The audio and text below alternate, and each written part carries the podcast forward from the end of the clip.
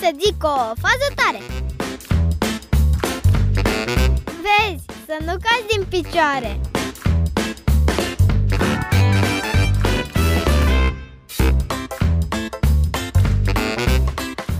Tuturor cred că ne place. Când mergem prin pădure să ascultăm trilurile păsărilor. Poate mai puțin al ciorilor sau al corbilor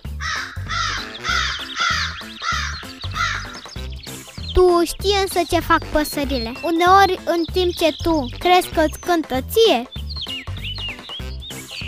un grup de cercetători de la o universitate din Chicago în anul 2000 a publicat o cercetare făcută pe păsările cântătoare.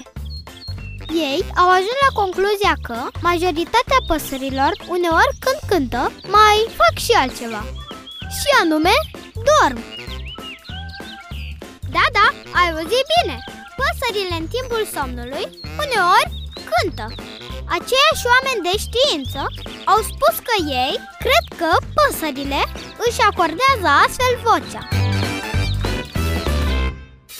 Cred că tata s-a luat după ele și el fluieră în somn, doar că pe nări, acompaniat de sfărăituri. Trăim într-o lume interesantă, iar noi facem parte din ea. Sunt Eva Bianca, iar tu tocmai ai ascultat o fază tare